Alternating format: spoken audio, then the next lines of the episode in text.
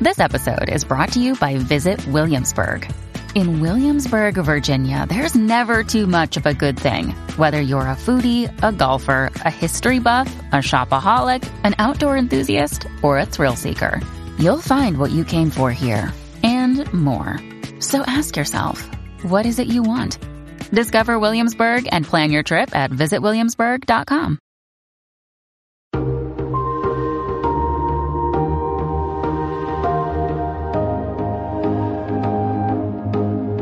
From Variety, celebrating more than 115 years covering the business of entertainment, this is the Awards Circuit Podcast. It was a strange experience writing the script, casting it, scouting it, then having to stop, go into the quarantine with the rest of us, like we all did. And then every other day getting texts from uh, department heads or cast going, Oh my God, did you see this just happen? This is in, in your script. And then three days later, Oh my God, this just happened. This is in the script. But, you know, I don't, I don't think I'm exactly Nostradamus. It's, you know, clearly our society's, you know, been teetering and careening and collapsing for a, a good chunk of time now. Adam McKay's new film, Don't Look Up, looks at how the government might ignore a doomsday crisis.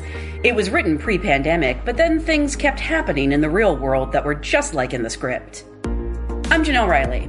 On this episode of the Variety Awards Circuit podcast, we talk to Adam McKay about his new film, Don't Look Up, and how it cuts perhaps a little too close to home at times. Plus, he details how Meryl Streep improvises and so much more. It's all next on this edition of the Variety Awards Circuit podcast. Stay close. Meryl Streep is just one of the heralded stars in Adam McKay's latest film, Don't Look Up, which chronicles two low level astronomers, played by Leonardo DiCaprio and Jennifer Lawrence, who try to warn the world of an incoming comet that will destroy the Earth. They are met with obstruction from Meryl Streep's President of the United States and Mark Rylance's greedy tech guru, along with indifference from the media, namely hosts played by Tyler Perry and Cate Blanchett, and skepticism from the public. It's a film that could not be timelier and yet manages to wrangle huge laughs from the darkest of timelines. I heard there's an asteroid or a comet or something that you don't like the looks of. Tell me about it. You got 20 minutes. 20 minutes? Go. Uh, a comet between 5 to 10 kilometers across that we estimate came from the Oort cloud. And using Gauss's method of orbital determination and the average astrometric uncertainty of 0.04. Whoa, whoa, whoa, whoa, whoa. I'm so what? bored. Just tell us what it is. This- Seriously, stop. What Dr. Mindy is trying to say is that there's a comet headed directly towards Earth. And then what happens? Like a tidal wave? It will be far more catastrophic. There will, there will be mile high tsunamis. So, how certain is this? There's 100% certainty of impact. Please, don't say 100%. Can we just call it a potentially significant event? But it isn't potentially going to happen. 99.78% to be exact. Oh, great. Okay, so it's not 100%. I'm at Call it 70% and let's just, let's move on. But it's not even close to 70%. Let's just use like 60% as a working number. okay, we're going to get our own scientists on this, you know, no offense. Dr. Mindy is a tenured professor of astronomy at Michigan State. I'm sorry, did you say Michigan State? Exactly. They have an excellent astronomy department. you say so. You want to see my SAT scores? I'm sorry, who is she? Are you her son? I'm chief of staff boy with the dragon tattoo, so I'm doing fine. How many tampons can you fit in that bag? As many as I'd want. At this very moment, I say we sit tight and assess. Sit tight and assess. sit tight and, and assess. You want us to sit tight. And then assess. McKay also details the best note he ever got from a test screening for his first film, Anchorman, which he credits with helping make the movie a hit. He revisits some of his favorite moments from Saturday Night Live, and he talks about putting together the amazing cast of Don't Look Up, a film that continued to prove more prescient every day. We began by talking about movies with important issues and using comedy to guide audiences in. I didn't use it as camouflage. It, it's, you know, I'm a big believer that these subjects actually aren't really medicine, like something like The Big Short or the, you know, uh, Vice or, uh, these are really fascinating subjects that I think we're told that they're boring. I think they're sort of presented to us as like, ah, don't worry about the stock market. It's a bunch of boring numbers. And then meanwhile, every third person loses their house. Like, so I, I, I really believe this stuff is exciting. I really believe that the times that we're living through right now are both terrifying and really funny and absurd and farcical. Um, so no, it's a very natural outgrowth of just thinking about these times and how do you tell this story. And I find myself on a daily basis laughing really hard at certain things while also being terrified or dispirited by certain things. And, and I, I think it's okay to have all those feelings. So that, that was kind of the drive of the movie. I, I just thought, man, wouldn't it be nice if we, after being pummeled absolutely pummeled by the last five, 10, 20 years. If we could actually look at the craziness and laugh a little bit, but then still feel the sadness and still feel the, the more complicated feelings. So uh, that's what it came out of quite naturally. Do you think there's anything that, that couldn't be funny? Oh, that is a really good question. I'm going to say no. I think anything can be funny. I mean, the, the ones that jump to mind are like full on genocides. Um, but you know, Benigni did a, a, kind of a comedy about the Holocaust. I mean, remember that movie? What was it called? Life is Life is Beautiful. Life- Death, Death of Stalin. I was laughing and oh, horrified. Love that movie. Laugh hard at that movie. Um, I think you can do a comedy about anything. Now, now it doesn't mean that it's easy. Uh, but you're right. Like Death of Stalin's like one of my all time favorite comedies. And, and we don't even know how many people Stalin killed, somewhere between 20 and 40 million people. So, and brutal torturing and, uh, just awful reign of terror. And that movie, oh my God, when uh, Buscemi sees the the bishops walk in, the cardinals walk in, and goes, uh, "Who invited those freaks?" Uh, it, it, I laughed. I laughed like forty times watching that. I would say in the loop too. Build up oh, to yeah. the Iraq War. Really funny movie. I would say. I mean, is there anything more depressing than that sort of corporate cubicle work environment and office space? Is one of my all time favorites. So no, I, I, I, think truly without exaggeration, anything can be funny. It's just degrees of difficulty. I mean, I absolutely agree, but there's also some things I, I just personally won't touch because I don't think I'm adept enough to handle them. same here. By the way, same here. I'm not, I'm not saying I, Adam McKay, can make any subject funny. I'm just saying there, there probably is a way uh, and it all depends on the distance, the tone, what element you zero in on. Um, but there are a bunch of subjects I'm not about to try and make funny. so the thing that's kind of crazy though is that this movie is so prescient and yet you wrote it pre-pandemic. I did. Uh, it, it's, uh, it was a strange experience writing the script, casting it, scouting it, then having to stop, go into the quarantine with the rest of us, like we all did. And then every other day getting texts from uh, department heads or cast going, Oh my God, did you see this just happen? This is in, in your script. And then three days later, Oh my God, this just happened. This is in the script. But you know, I don't, I don't think I'm exactly Nostradamus. It's, you know, clearly our societies you know, been teetering and careening and collapsing for, for a, a good chunk of time now. It's just seems to be re- reaching some sort of terminal velocity at this point. But, you know, when you see someone lean against a giant stack of crystal glasses and they start to wobble, it's not too hard to predict what's going to happen. Um, so I, I just didn't know it would be a pandemic even though plenty of climate scientists were predicting that pandemics would become more common. Uh, we don't know if this pandemic is tied to the climate, but, um, but no, I, I, definitely did not see it coming in the shape and form that it came in and for it to be so huge and, and murderous and for so many people to die. I mean, I don't know if you know, but our music supervisor on the movie actually passed away, Hal Willner. Um, oh old friend of mine. I've known Hal for 25 years since back at SNL. So the movie's dedicated to him in the credits. We give him that dedication. But, but yeah, I mean, this, this thing just thwacked uh, every single one of us, uh, right in the face. Uh, in a way that was, uh, yeah, was jarring and surprising, giving the movie, given the movie that we were making. Did he pass away from COVID? Yeah. Oh, yeah. horrible. Um, there are. wasn't, some- he wasn't that old either. He was, what was Hal, like 61? He was in good health, oh. had 14 year old son, got it. And then like three days later was done, was That's dead. Horrible.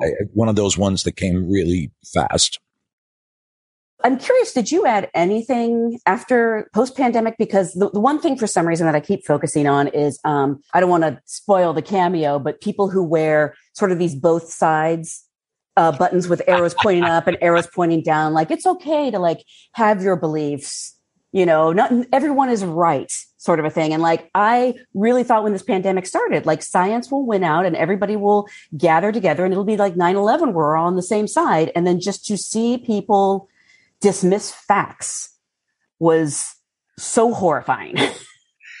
yeah, I mean that joke in the movie, you know, I think we can say that there's a movement of there the you can see the comet in the sky, so there's a movement of just look up, mm-hmm. and immediately there's a counter movement. Don't look up. You don't tell me where to point my eyes, and that was in the script before the pandemic, but that's definitely uh, making fun of these people that don't want to say one side or the other because they want to keep their audience or their market share, or they want to make sure they can sell advertising, or you see these people, or then there's some people that act like, oh, you know, I'm a moderate. I'm above the fray. and you're like, the fray is, you know, we should get vaccinated. The fray is climate change is real.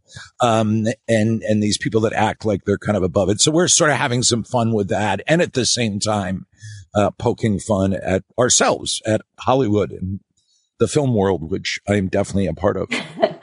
I always want, like, I almost respect someone who says, don't look up more than someone who says, oh, you know, both sides have points. I totally agree. I, I had a guy, from some paper when we were doing Vice who went on and on about what a moderate he was, how he wasn't either side.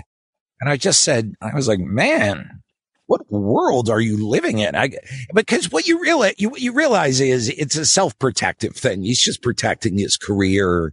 He's trying to like create this place of neutrality, which with some of these issues just doesn't exist. Yeah uh, you know, you gotta, you gotta go with data and science. And if you're playing middle of the road on that, I think you're right. It, in a way, it's more cowardly. It's, and, and they're proud of that. They're proud to say, like, I'm not going to pick a side. I don't yeah. understand it. Yeah. There's a bunch of those voices. You, you see them out in our culture who act like they're free thinkers because mm. they'll entertain some preposterous idea and then occasionally entertain some other idea. And you're like, no, you're just, you're playing an audience. That's all you're doing. It's very cynical. Yeah, just above it all. That's something that makes me crazier than anything. That and smugness. Um, uh, you know, I think a lot of people, first of all, I should tell you, I'm in the market to like looking for a new home and every single realtor has to bring up the big short. And it, it, it's like, it makes me crazy every time I'm like, yes, I've seen it. Don't, don't tell me that now is a bad time to buy. Don't tell me we're due for another big short. I, I just want to buy my house um, but or dream, dream of a house, more likely a condo. Um, but I think a lot of people were surprised when you sort of pivoted into, I don't even want to say serious material because that's not accurate. But I feel like even back on Saturday Night Live, you know, the George W. Bush sketches, you were always political. Is that fair to say? Oh yeah, without it. I mean, I, I, I started really in Chicago. I'm originally from Philly uh, lived in Massachusetts for a while. But when I really started doing comedy or theater or sketch or improv on a regular basis was Chicago and built into that scene of Second City, IO, Del Close. And then we started the Upright Citizens Brigade was always the idea that you're doing comedy, but you want to be commenting on things. I mean, that's the whole tradition of Chicago. So all the stuff we did there was always mixing in uh, critique, uh, you know, social satire, politics, uh, gender relations, race. I mean, those were always elements in what we were doing. Um, and then certainly Saturday Night Live has a tradition of that as well with their political cold opens. And, and so I did, I wrote a lot of those and, and I've always been fairly active. Uh, did a lot of work with the unions when I was in Chicago, did a lot of, uh, political street theater and I've always loved that tradition. Uh, and, you know, with the Upright Citizens Brigade, the early version of it, it would sometimes veer into political street theater and then more towards sketch. So yeah, it's, oh, it's always been part of who I am. And I, and I think the big thing when people are like, Oh my God, you got serious. It's just like, no, the world changed. Uh, uh, believe me, I, have never had more fun in my life than making Step Brothers. I would go home after every day of shooting. I'd be sore from laughing. I could have done that for another 35 years, but it just made no sense with where the world was at. It would have felt weird to keep repeating those movies, um, because that just wasn't the world we were in anymore. So I always just look at it like an adaptation. I just think, mm-hmm. you know, comedy is always evolving. I think it's trying to find its footing right now because the world's, you know, rocking and teetering and in such a moment of seismic change that it's very hard for comedy to kind of find its footing right now. Um, but to me, that, that's all it is. It's just responding to extremely unusual historic times. Um, it, it seems like it would be strange not to. I'm gonna I'm gonna do a deep cut here because you once told me um, that I don't know if it was the first sketch you ever wrote on Saturday Night Live or just one of them, the um, Old Glory Robot Insurance, where Sam Waterston is is selling insurance against robots to old people. Um, and I, I, told you that I told Sam Waterston that you who who wrote that sketch, and he kept calling you that kid. He was like, "That kid, the the guy that did Vice, is that kid from Saturday Night Live."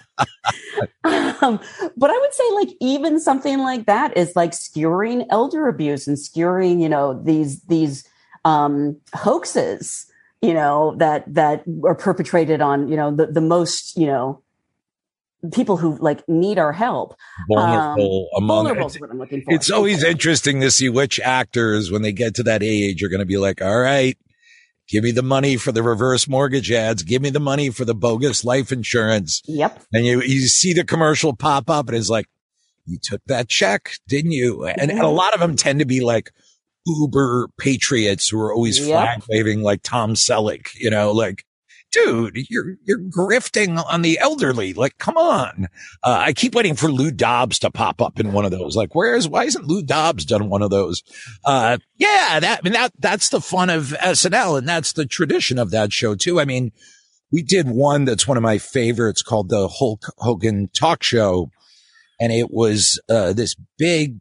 I, I, people should watch it. I think it's online. You can see it. It is. It is. It's a big build up. How it's the Hulk Hogan talk show. It's images of Hulk Hogan, and then we cut to the set, and it's Will Ferrell just in a regular suit saying Hulk Hogan's on vacation. I'm your guest host, Ted Bestman, and he wants to do something different with the show. He wants to talk about to Anthony Edwards, who's playing a guy who was held hostage in Bosnia by extremists. And they're trying to talk about the rise of extremism in the world, which once again, this sketch was written in 1995, 1996.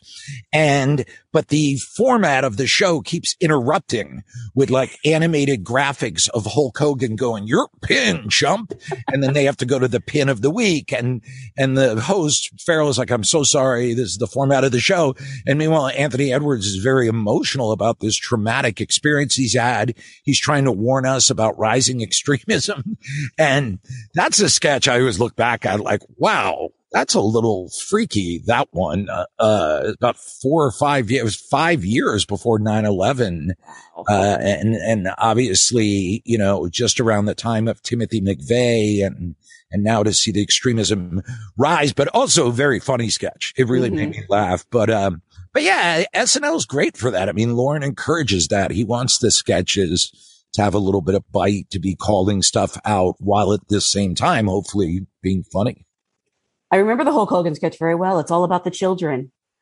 Oh, Always a friend of the children. Friend of the children. That's Yeah, what it that's, is. what that's one of the lyrics in the opening song. Very That's good. right. That's Very right. good.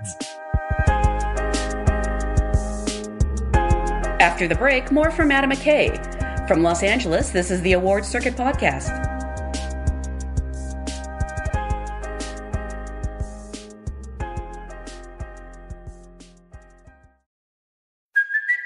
It's Kaley Cuoco for Priceline. Ready to go to your happy place for a happy price? Well, why didn't you say so? Just download the Priceline app right now and save up to 60% on hotels. So, whether it's Cousin Kevin's Kazoo concert in Kansas City, go Kevin, or Becky's Bachelorette Bash in Bermuda, you never have to miss a trip ever again. So, download the Priceline app today. Your savings are waiting.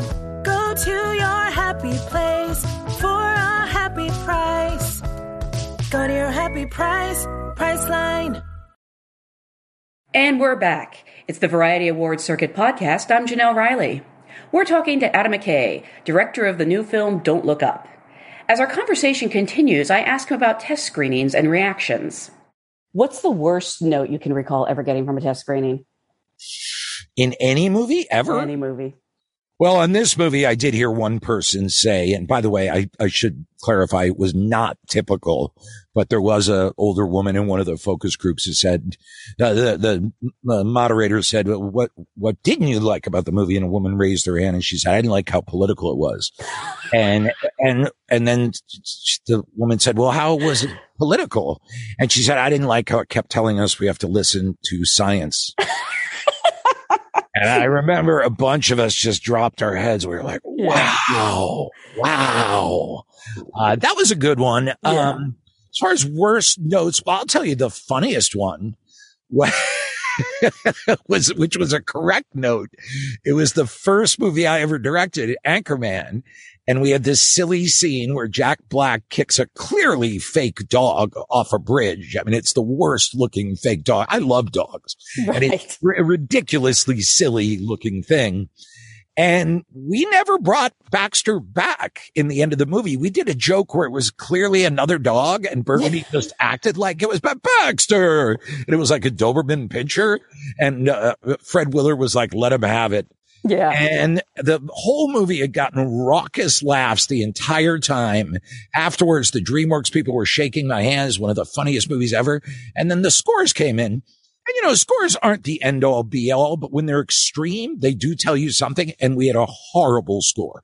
We got like a 50 and we were like, what? How can this be? And Terry Press, who was in charge of marketing at DreamWorks at the time.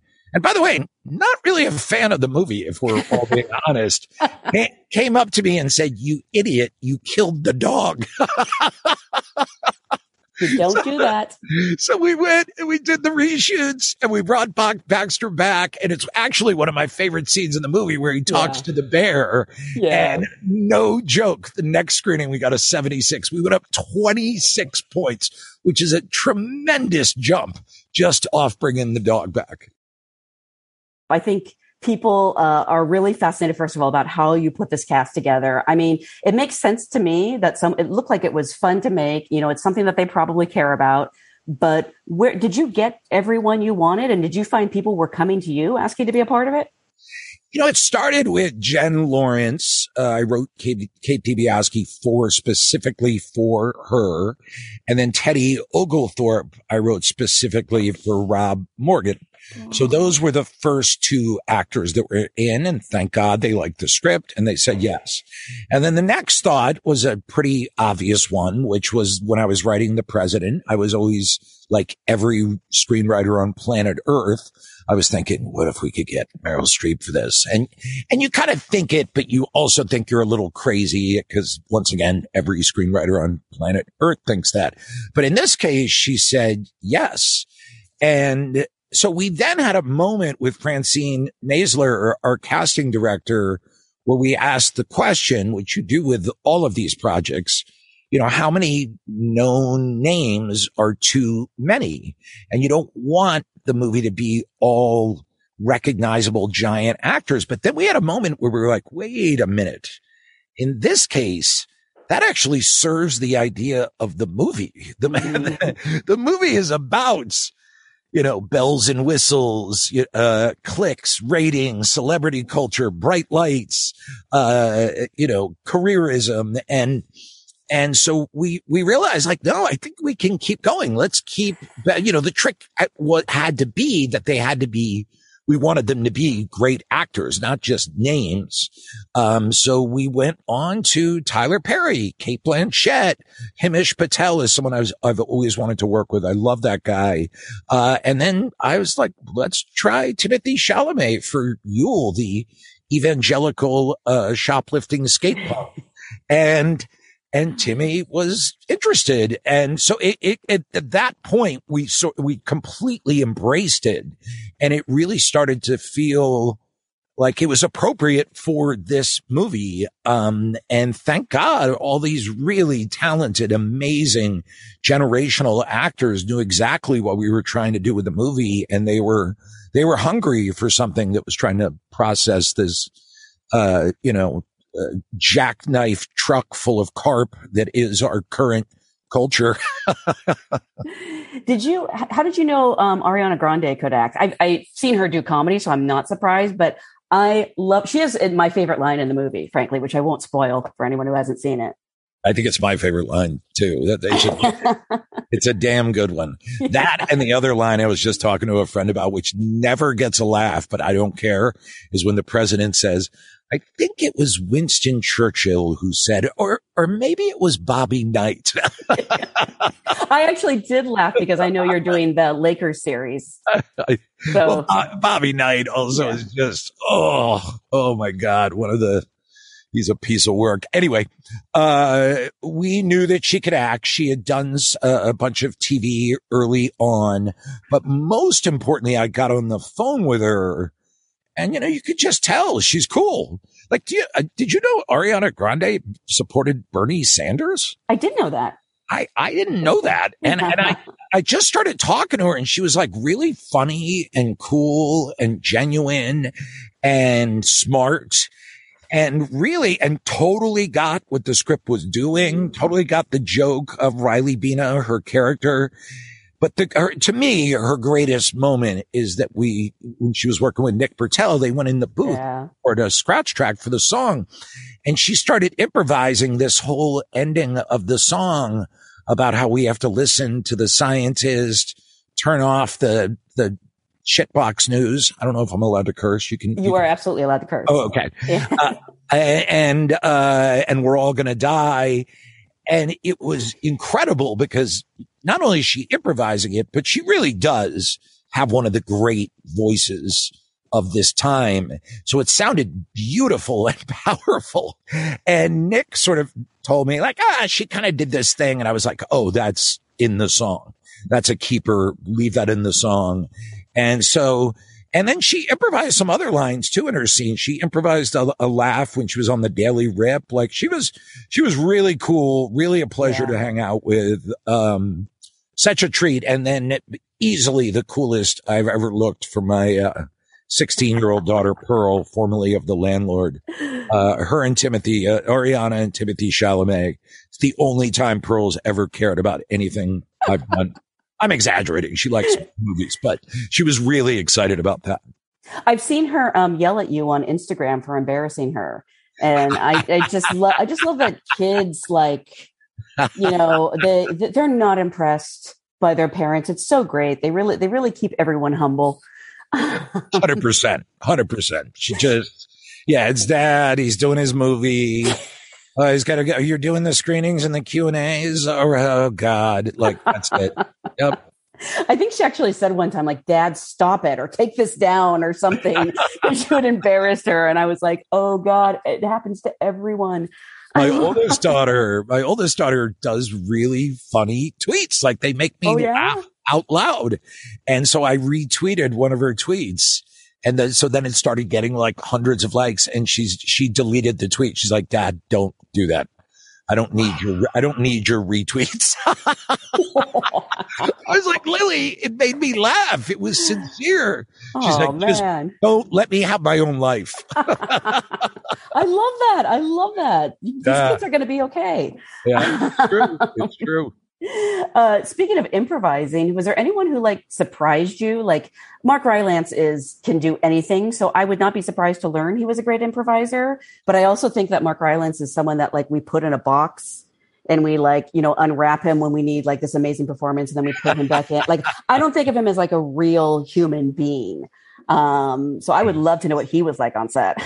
Incredible. You, you, you're, you're hundred percent right. You feel like when you're talking to him, He's levitating about six inches off the ground at all times.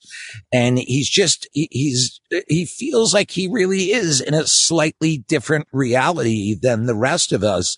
And it's wonderful and glorious and filled with beams of light.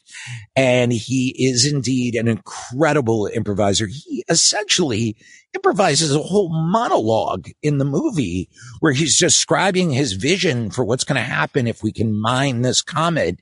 And he talks about going naked through the gates of Boaz and Joachim and, uh, you know, an interstellar future. That whole monologue he improvised. Um, yeah, he's incredible. The other one I'll tell you who has a serious fastball when it comes to improv is Meryl Streep. I mean, really? all day long. I mean, we had a phone call at the beginning of that first Oval Office scene, and I tried so hard to get it in the cut, but it didn't quite fit.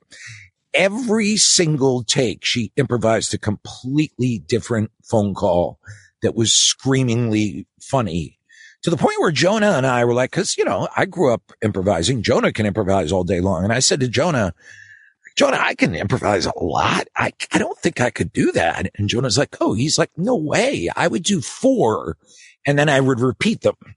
And I was like, that's what I would do too. And I'm not exaggerating. She did 20 different words. I think we're wow. trying to get uh, a package of it put together where you can see all the phone calls because we'll have to see if Meryl's okay with us putting it out there. But it is breathtaking.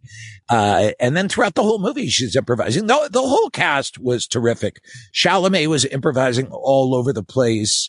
He has one of my favorite lines. Dr. Mindy, can I be vulnerable in your car? Uh, that was improvised. uh, he had a bunch of great improv. So everyone was letting it fly. Jen Lawrence is hilarious. Bunch oh, yeah. of great improv.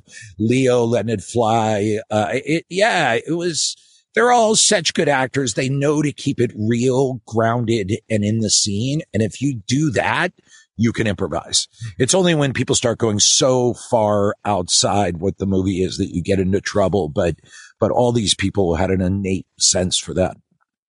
Uh, Leo is such a good actor that, and not every actor can do this, that he actually can make you forget he's Leonardo DiCaprio because he's such a star that you know you spend the first couple minutes going like oh wow that's leo he's so magnetic he's such a star and just playing like he, he's not a schlub per se but he's playing like a pretty normal guy when the movie starts off and he pulls it off, which is really an achievement. He's a little schlubby. He's definitely a little schlubby. He hasn't, he's a professor, hasn't published in a while. He's kind of got a beard that clearly yeah. he's not styling. His clothes are a little, I mean, he's, he's, I, I, you know, we talked about it. He's the astronomy professor at Michigan State who's not going on Nova. He's the one who's not you know, making TV appearances or presenting big papers, but he's good. He, you know, he, he studies, uh, gas releases from, uh, dead galaxies and, uh, but, uh, you know, he's, he deals with some anxiety issues. Um, no, I think it's fair to call him a little schlubby. Okay. Okay. Yeah. If you can say it, I, I, I, I can't. and you know, a friend of mine pointed something out that I thought was really cool. They were like, um, I'm glad that a movie like showed a female president. Like that's really great. But also she didn't have to be perfect. She could be terrible too. I mean, all the best roles are the terrible people. Yep. It's yep. so it's funny when you cast like, you know, I think someone said that at one point. Is it weird having a woman president is so so terrible? It's like, no. It's like the dream role. That's what you want. I mean, you know, so many times we get to see the men play the horrible villains or the scoundrels. Those are the enjoyable roles. So this was a fun movie in that sense that there are some really enjoyable, tasty roles like Cate Blanchett's character. Yeah. Such a throat slitter, Manhattan, you know, glamorous, just media, uh, uh just rips Dr. Mindy apart. And, uh, and obviously the president is just fun as hell. Uh, and then Jen's character too goes through quite the trial, but, but she gets to have her adventures as well. So yeah, it's, it, it, it's, it's such a nice mixture of characters, um, all kinds of different tones that it, it was really cool to see these actors play so many different notes. I mean, someone asked me, what is the tone of this movie? Cause it's a very hard movie yeah. tonally. And I said it away. every actor had their own kind of job to complete, to put together the whole tone. Like each actor represented a different part of it. Some like Jonah's a little more heightened and hilarious and, uh, Sawyer Blanchett and Perry, but, uh, but, uh, Jen Lawrence is sort of the, the moral conscious of the movie and very real in her reactions. And, and same with Dr. Mindy, you can feel it. And then there's a characters like from a different universe, like Peter Isherwell played by Mark Rylance. And then Chalamet is kind of real, but a little bit odd. So that each actor was really important that they sort of held their note so that it would all harmonize in the right way. And they did a magnificent job at it. It's really, uh, I was just so impressed with each of them as far as understanding where they fit in with this big epic story. And Rob is Oglethorpe is like Shakespearean. Like he's he's he's so good. He's so commanding. It's really I I, lo- I love him so much. I'm so happy to say when I saw he got third billing under Leonardo DiCaprio and Jennifer Lawrence, I was like, "You go, Rob Morgan." Rob is Rob is like the rudder of the movie. Yep. I mean, Rob's voice of authority, that amazing voice, that that solid sort of wise but but a little bit beaten up government mm-hmm. bureaucrat and and his his voice is what keeps the whole movie on course. He was he was essential. I mean, that's that's why I wrote the two first characters I cast were, were Jen and, and Rob Morgan. I had worked with them on the Lakers show and I was like, Oh my God, this guy's incredible. It was funny too, because we cast him and there was someone I knew who was like, wait, who's Rob Morgan? And then the next day, the New York Times came out with a list that was like 25 best actors working yep. today. And Rob was on the list. And I was like, yes, Rob. Um, yeah, he's, he's for people that know, he's another one of those like actors actor. Um, so good. Yeah, he's fantastic and just such a delightful person. Um, I would, uh, you know, uh, you've obviously you worked at Saturday Night Live, so you saw all the biggest names come in, and you've always had like really talented cast members. But is it ever intimidating? I mean, when you have Meryl Streep and Cate Blanchett on the same sets on the same day, and you know Mark Rylance waiting in the wings. I think because of COVID, it was a great leveler. We were all a little freaked to be coming out of our caves and wearing our masks and everyone was behind plastic shields. So, you know, it, it never felt strange in that regard. Um, I, I, think initially when I first met uh, DiCaprio at my house, there was a little bit of like, oh my God, it's Leonardo DiCaprio, but he's such a good guy that goes away after 10 minutes. The most intimidated I ever felt was on the big short where I, I definitely was working with a different group of actors. And I remember when Brad Pitt showed up on set and being legitimately nervous. And I was like, I'm going to go get a cigarette. And I heard some crew member like go like, he's nervous. And I was like, yeah, I am. and, and then, but then you learn it always melts away mm-hmm. after like three minutes because, you know, for these people to be such great actors, they, they necessarily are collaborative and lovely and in tune. And I just without any exception whatsoever have found that to always be the case. I mean, you, you know, Jenelle from from covering movies, being around movies, from being a writer yourself. Everyone knows Meryl Streep is without exaggeration one of the most lovely people on planet Earth, like warm, big, generous laugh, collaborative. And, and it's so boring. I wish I could say terrible things about her, but it, it really, she really is. I mean, that really is the case. You realize all of her uh, success, all of her creative skills come from that that center of being a warm, collaborative person.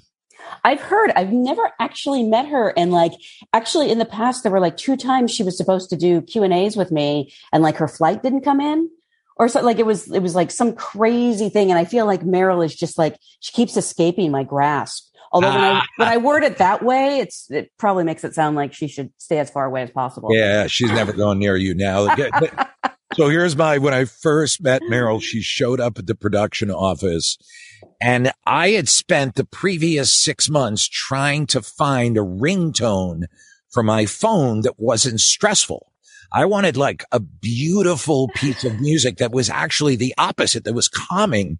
So I'd gone through all these different pieces of music and it was the quarantine. So I was kind of yeah. goofing around. And finally I had picked this one piece of just beautiful, slightly sad, but most, mostly beautiful music. Completely forgot about it. Meryl comes into my office. You know, we've got the air filters. We're wearing our masks. We're sitting 10 feet apart and my phone rings. And the piece of music that I had chosen is the, the theme song from The Deer Hunter. And, what? Really? I mean, it's an incredible piece of music. I actually don't think it was written for The Deer Hunter. I can't remember what it's actually called. You're right. It's a stunning yeah. piece of music. But in that moment, I look like the most sweaty, stalkerish fan ever because of That's right. Song. in the Deer Hunter. I didn't even put that together. Oh God. Yes. Oh yeah. And and she sits down and my phone is playing the themes and I had to um it's not on here because you were coming. It's actually because it's one of my favorite pieces of music. And I, and of course she was, I, I don't know if she believed me, but, um, I don't know if I believe you. Uh, Well, then the second craziest thing is I'm in the van with Linus Sandgren, our director of photography, one of the great directors of photography, and my phone rings again. And he goes, what is that? And I said, uh, oh, it's my ringtone. He goes, why is that your ringtone? I said, I just was trying to find a piece of music that wasn't straight. He goes, do you know that was the song we played at my father's funeral? What? And I went, what? And it turns out Linus's dad was the big acquisitions guy for all the movies in Sweden. And one of his favorite movies that he was famous for getting for distributing in Sweden was The Deer Hunter. And his whole life, he loved this piece of music. And for like the next two days, Linus would just go, I can't believe that's your ringtone. that's amazing. That's Adam McKay, director of Don't Look Up, which opens in theaters on December 10th and premieres on Netflix on December 24th.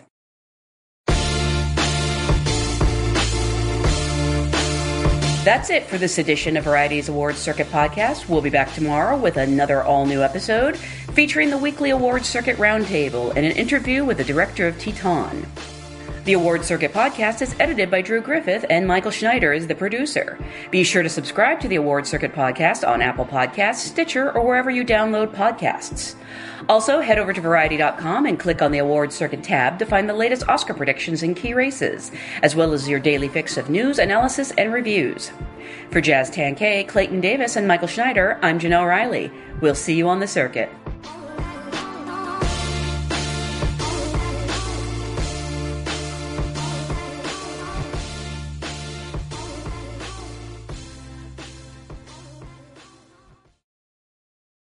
Hello, it is Ryan, and we could all use an extra bright spot in our day, couldn't we? Just to make up for things like sitting in traffic, doing the dishes, counting your steps, you know, all the mundane stuff. That is why I'm such a big fan of Chumba Casino. Chumba Casino has all your favorite social casino style games that you can play for free anytime, anywhere with daily bonuses. That should brighten your day a little. Actually, a lot. So sign up now at ChumbaCasino.com. That's ChumbaCasino.com. No purchase necessary. VGW. Void were prohibited by law. See terms and conditions. 18 plus.